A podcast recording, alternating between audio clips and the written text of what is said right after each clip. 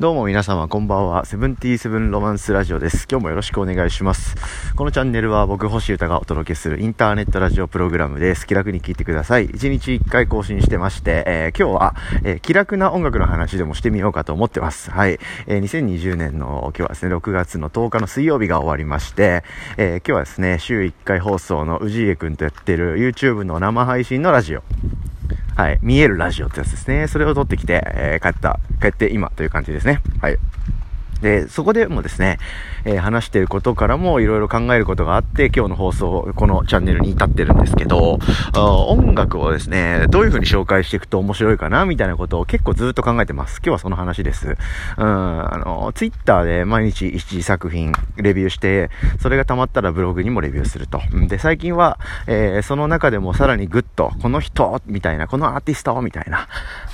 かなり激アツアーティストを見つけたら、そのアーティストを中心にブログにと、そのアーティストに特化したブログを書くと。うん。で、そのブログには、えー、ヘンリー・ウーってアーティストのことをまずがっつり掘り下げて、そういう人シリーズ、最初の一発目ヘンリー・ウー書いたんですけど、あの、人で、いろんなアーティストと、こう、芋づる式にいろいろ繋がっていくぞみたいなアーティストは、あ僕にとってすごく魅力的なので、そういうアーティストは、ブログで書いていくと、こう、一人知るだけで、たくさんいろんなアーティストを自然に知ることができていいんじゃないか、みたいなことを思いついて、そういう風に発展させていたりします。うん。で、YouTube のラジオでもですね、えー、まあ、コーナーみたいな、勝手に僕は言ってるだけなんですけど、毎週、1アーティスト、2アーティスト、この人はっていうアーティストですね、ね、見つけて、えー、それをみんなにこう喋りながら、氏家君にも聞いてもらいながら、えー、紹介したりしてるんですね。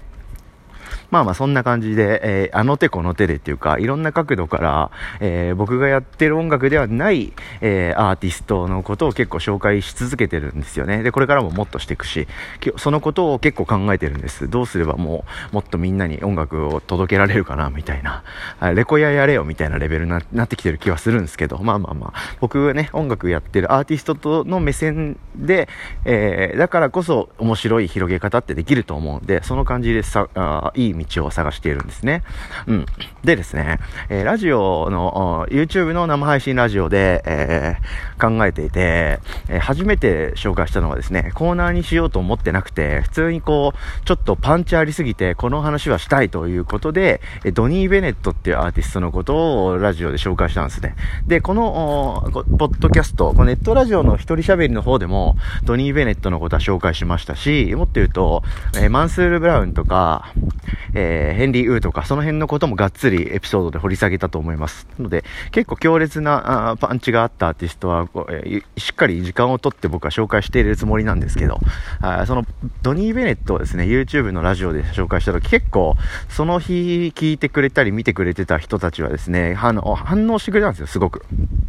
うん、で、それからこう、翌日とか、あの、自分の力でこう掘って聞いてくれて、僕が紹介したからなんて言ってくれながら、え聞いてくれて、で、音楽は絶対素晴らしいんで、素晴らしい音楽を僕絶対に紹介してるんで、で、しっかりこう、あの、掴んでくれたんですよ。なんで、ドニー・ベネットは、なんでか知らないけど、最近日本での再生回数が多いなぁなんて思ってるはずなんです。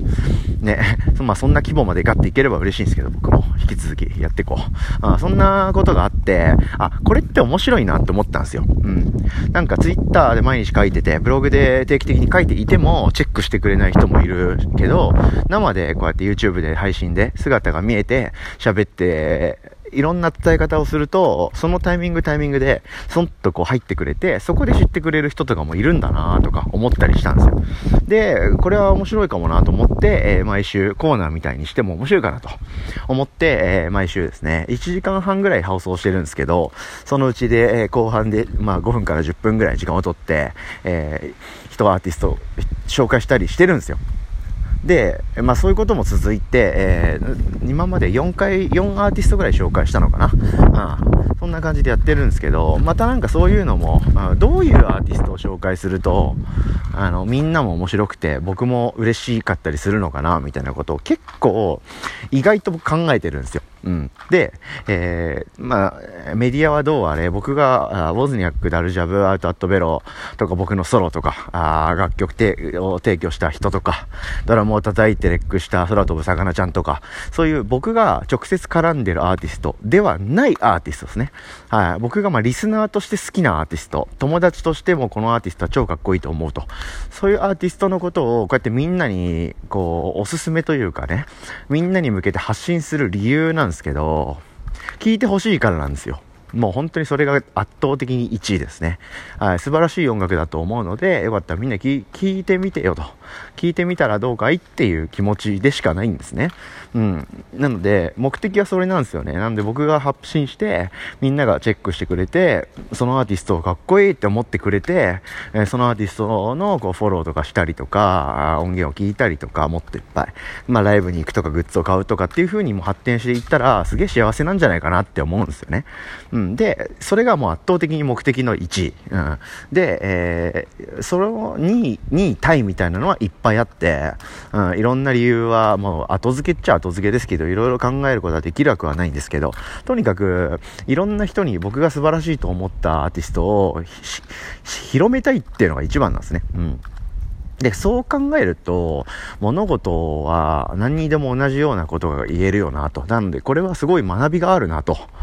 いうふうに思えるんですよ。うん。で、なんで僕が音楽、僕は音楽やってますよね。うん、で、ミュージシャンの目線で、えー、このアーティストは最高だと。いうふうに進めるものって、例えば僕のことをチェックしてくれてる人、オズニャックのハード、ハードリスナー、ダルジャブのファン、みたいにね、嬉しい話言ってくれてる方だとしたら、えー、僕が自信を持って進めるアーティストって全員全部聞いてくれるかなって思ったんですよ、最初は。だって僕のフィルターを通して紹介してるんだから、きっと気に入ってくれるはずなんですよ。聞いてくれさえすれば。あでも、やっぱりね、なかなか届かないんですよ。まあ、わかんないですよ、聞いてくれてるかもしんないですけど、ツイッターとかで言えば、例えばね、言えば、いいねとか全然つかないですよね。うん、リツイートも全然されないし、はい。なんで、その、去年の9月くらいからですね、このツイートをできる限り毎日続け始めたんですけど、ほぼなんか無視に近いぐらいのスコアなんですよね。全然いいんですけど、気にしてないから、こういう風に喋ってるんですけど、気にしてるっていうのは、いいねがつかないなシューンみたいな意味での気にはしてないっていう意味ですね。あ普通に情報としては、これあんま反応がないんだなみたいなのは、もう全然、あの、受け止めてるんですけど。だから、どうすればもっと反応されるかなとか、要するにだ、どうすればもっといろんな人に素晴らしい音楽を届けられるのかなみたいなことをめっちゃ考えてるという、はい、攻めの姿勢だからこそ、この現実を僕は堂々と喋れるということをご理解ください。はい、なので、いろいろ考えたりしてるんですよ。でですね、あの、なんとなく思ったことがあって、えー、それをね、ちょっと実践してみてて、これからもちょっとやってみようかなと思ってたりします。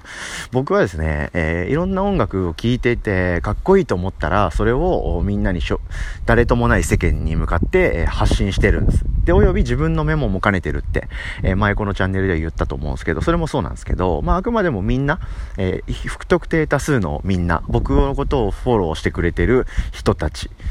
身に向かって、え、発信してるんですけど、その人たちが、その僕が紹介する音楽を知っているかどうかとか、はい。その辺って全く気にしてなかったんですね、今までは。はい。とか、えー、僕が紹介した方らいいなって思ってもらえる率が高いジャンルの音楽なのかとか、はい。なんかそういう、なんつうんですか、マーケティング的視点みたいなことって言えばいいのかなそういうのは全く考えてなくて、まあ、とにかく僕がやべこのアーティストやばって思ったのを、とにかく書き続けてたんですよ。うん。ずっと。で、これからももちろんその視点で続けることは間違いなくやるんですけど、でもそんなことばっかやってたら、やっぱりこう反応があんまりないとか、多分届いてないんですよね。ほとんどの人に。で、本当に行動力もあって、センスもあって、センス、まあ僕のことをフォローしてくれてて、えー、ミュートとかせず、ツイッターとかね、SNS チェックしてくれてる時点で僕としてはセンスがいい人だなって思ってるんですけど、そっから、あいいねつけてくれたり、リツイートしてくれたりしますよね。はい。で、さらに、えー、自分の力でリンクに飛んでくれて、えー、聞いてくれるってというとこまで行く。で、その人自身も気に入ってくれて、そのアーティストの Spotify フォローしたりとか、SNS フォローしたりとか、っていうところまで行くと。そしたら結構最強レベルだと思うんですけど、多分ね、僕が発信した全てのアーティストをそうやってやってくれてる人は多分ほぼほぼいないと思うんですね。うん。で、それをなんとかしていきたいと。もっとアップさせていきたいっていう気持ちがあるんですね。で、えー、いろいろ僕ツイートしてるたり発信してると、たまには、例えばですね、うん、具体的に言うと、排水のなさとか、うん、そういう僕と、こう、濃密に、えー、関係を持っている友人のアーティストのレビューとかもするんですよ。うん。とか、あとは例えば藤井風さんとか、うん、あの、最近明らかにこう来てる、もう超ホットな日本人のアーティストとか、はい。だって今言ったアーティストとかは、あと mouse on the keys とか、やっぱ日本人だよな。うん、日本のアーティストで、かつ僕と、こう、アーティスト本体も繋がってたりする。うん、藤井風さんは全然しないですけど、例えばそういうこと、情緒とか、うん、そういうなんか繋がりが結構強めのアーティストのレビューをする。と、は、まあまあ伸びるんですよ。まあそこそこですけどね、もちろん。たかが知れてるといえば知れてますけど、反応はあり、ありげなんですよ。リプライとかもくれたりして、藤井風かっこいいですよね、みたいな。僕もちょうどツイートしたところだったんで、星さんもツイートしてたのがびっくりしました。みたいな超嬉しいリプライくれたりとかして、なんかそんなようなことも起きたりすることになんとなく気づき始めて、だんだん。うん。これ何なんだろうなって思ってた時にですね、なんか結構前に、えー、大悟さんの動画で見たことを思い出します。人間って、えー、自分の知ってる話をされた方が、えー、興味を持つという話をしてたんですね。うん。もう、どういうことかって言わなくても、もうなん、なんでしょう皆さんも想像つくかな例えば、友達と一緒にカラオケ行った時にね、友達がどんなに歌が上手くても、その曲が知らない曲だったら、大して興味が湧かないと。うん。で、そんなに上手くなかったとしても、自分が知ってる曲を歌ってたら嬉しいんですって。うん、そんな感じ。うん。あと、例えば、友達、えー、自分と仲のいい友達と2人で、例えば合コンに行くとするじゃないですか。うん。で、えー、その女、あの、僕だったら女の子、まあ、異性と、こう、22で喋ってると。うん、そんなような状態で、えー、異性じゃない、同性の僕の友達、僕と一緒に行った友達が、なんかこう、エピソードトーク、まあ、滑らない話じゃないですけど、エピソードトークみたいなのをし始めたと。いや、この前さ、それで言うとこの前さ、飲み行ったら、店がさ、すごく美味しくてさ、で、その日、すごいの、あの、飲みすぎちゃってさ、二日酔いでさ、みたいな話するとするじゃないですか。なんかそういうエピソードトークとかも、新しい話で、を聞きながら、おうおうおう、それでそれで、うわ、やばってワクワクするより、その話し出す話を知ってる話の方が面白く聞けるっていう人性質なんですって人間って。うん。なので、新しい話、全く新しい話とか、出来事を、こう、聞かされる、うん、見せられるより、知ってる話を聞かされた方が楽しいんですって。うん。っていうのが、こう、研究で明らかになってて、科学的にも証明されてる情報だと。なんかそういう話で、へえ、そうなんだ、逆だと思うけどな、僕はって一旦思ったりしたっていうことを思い出しました。はい。なので、えー、レビュー、まあ僕の話に戻すと、レビューは、えー、その僕のフォロワーの方、うん、僕の記事とかツイートとか発信を見てる人が知ってるアーティストのことを書いた方が、えー、その皆さん嬉しいんだと。もしかしたらそういうことなんじゃないかなってちょっと思い出しま、思い始めました。どうでしょうか？これ聞いてくれてる皆さん、そう思いますか？うん。もしくはその逆ですか？知らないアーティストをバシバシ紹介されたいですか？なんかそういうところはちょっと興味のあるポイントなんですよね、僕も。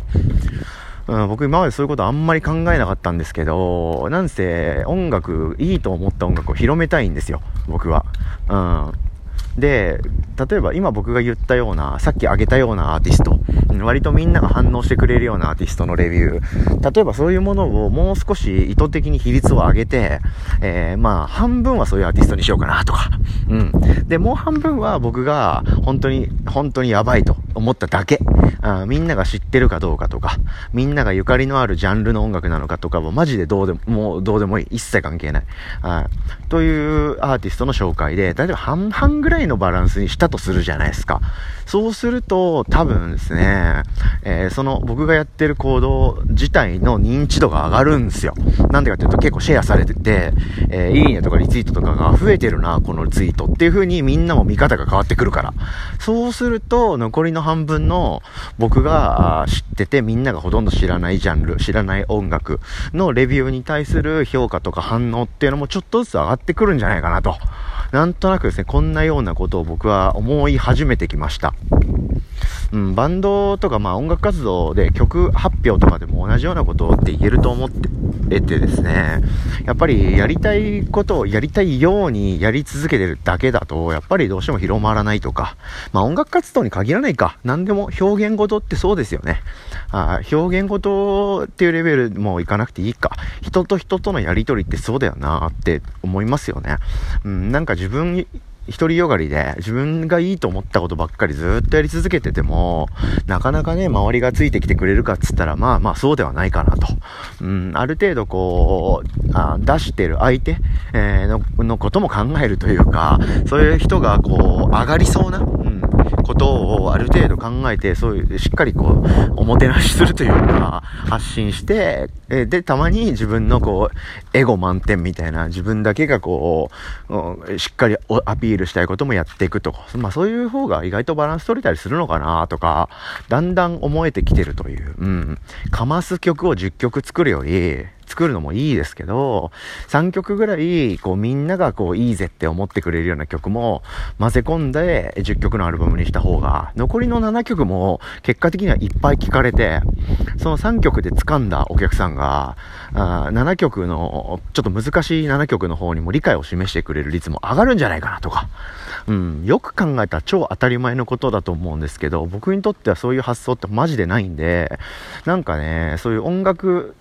制作とか、曲作りとかっていうところからではなくて、まさかの音楽をレビューしてツイートしてブログにまとめ続けるという、こういう全然関係ない方向からこういう学びを得たかもしれない。どうなんでしょう？結構僕、まとえてることをもしかしたら言っちゃってるかもしれないよな。とか思うとね、うん、いろいろこう、やっぱり発言していくこととか、発信していくことって結構やっぱ面白いなって思えてくるっすね。うん、どうでしょうか、これって。まあ、これは僕の中での新たな説っていうか、うん、そういう感じなんですよね。な、で、なんでこんなこと僕が言うかっつうと、僕はですね、割とその音楽を探したりとか、音楽じゃなくてもいいな。例えば、アパレルブランド、新しいブランド探したりとか、あ何でもそうっすよね。何かこう、面白いものを見つけるとき、知らない名前が出てると結構嬉しいんですよ。うん。で、お、なんだなんだって思って、そこから、えチェックして、あえーみたいになっていくと。いうタイプなんですよね。うん、むしろ知ってること書いてあっても、なんか呼び飛ばすっていうか、えー、みたいな、うん、まあまあそれは俺も知ってるわ、みたいな。知らないことを教えてくれよ、みたいな気持ちなんですよ。うん。だし、例えば知らないアーティストだとしても、その情報の出し手のことは知ってるじゃないですか。うん。例えば Beatink っていうね、あの、流通の人たちいますけど、 Beatink っていう窓口が紹介するものは間違いないなというふうに、例えば僕はそう思っていると。うん、なの、なので、え、知らない名前が出てきた方が、あ、ビートインクっていうや間違いないセンスの人が、えー、僕が知らないアーティストを紹介してくれた。これはまず間違いない出会いになるだろうと思ってクリックするんですよ。なんかそういう発想で僕これまで生きてきたので、うん、なんでそういう風にやるのが、まあ普通だろうって思ってたんですよね。うん、ななんせ、僕のことフォローしてくれてる人って僕のセンスはある程度知ってくれてるじゃないですか。うん。だから僕という知ってる人間が何か私の知らないアーティストを紹介してる。しかもそのことをかっこいいって言ってる。これはチェック、要チェックや要チェックやみたいな感じでスイスイスイってみんなが音楽、僕が紹介した音楽をいっぱい聴いてくれるようになる世界が来ると思ってたんですけど、ど、全然来ないんですよ。だから超エキサイティングで面白いし、毎日そういうこと結構考えてたりするんですけど、もしかしたら今のことってブレイクスルーになるのかなとか思ったりしてます。うん、なので、えー、かといってですよ、ダサいと思った音楽も、有名で話題性があるから取り上げるっていうことをするぐらいだったら僕は Twitter とか Web を全部やめると。まあ、そういうことを言ってるんじゃなくて、あくまでも僕が、ああ、これは発信してみんなに知らせたいなと。いうふうに思うに至った、あかっこいいと思ったアーティストをのことをレビューして、えー、ブログに書くっていうことは絶対に、そこだけは絶対曲げちゃいけないですね。僕が舐められちゃうんで、僕の存在意義がなくなっちゃうんで、あそこはコアにしっかりやっていきたいとはこれからも思ってるんですけど、うん、なんかそういう間口を、こう、いい意味で広げるっていうか、視点をもうちょっとこう、森、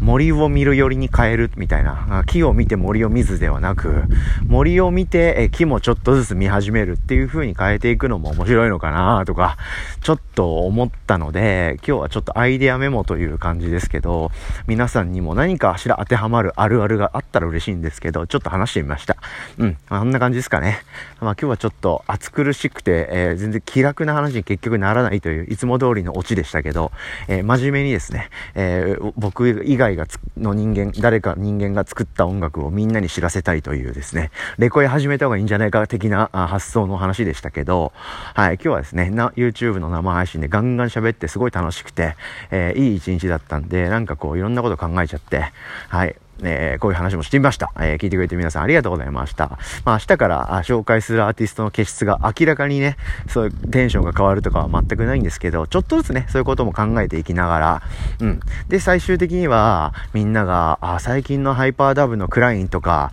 ナザールとかマジクソやばいっすね、星さん、みたいな 感じで、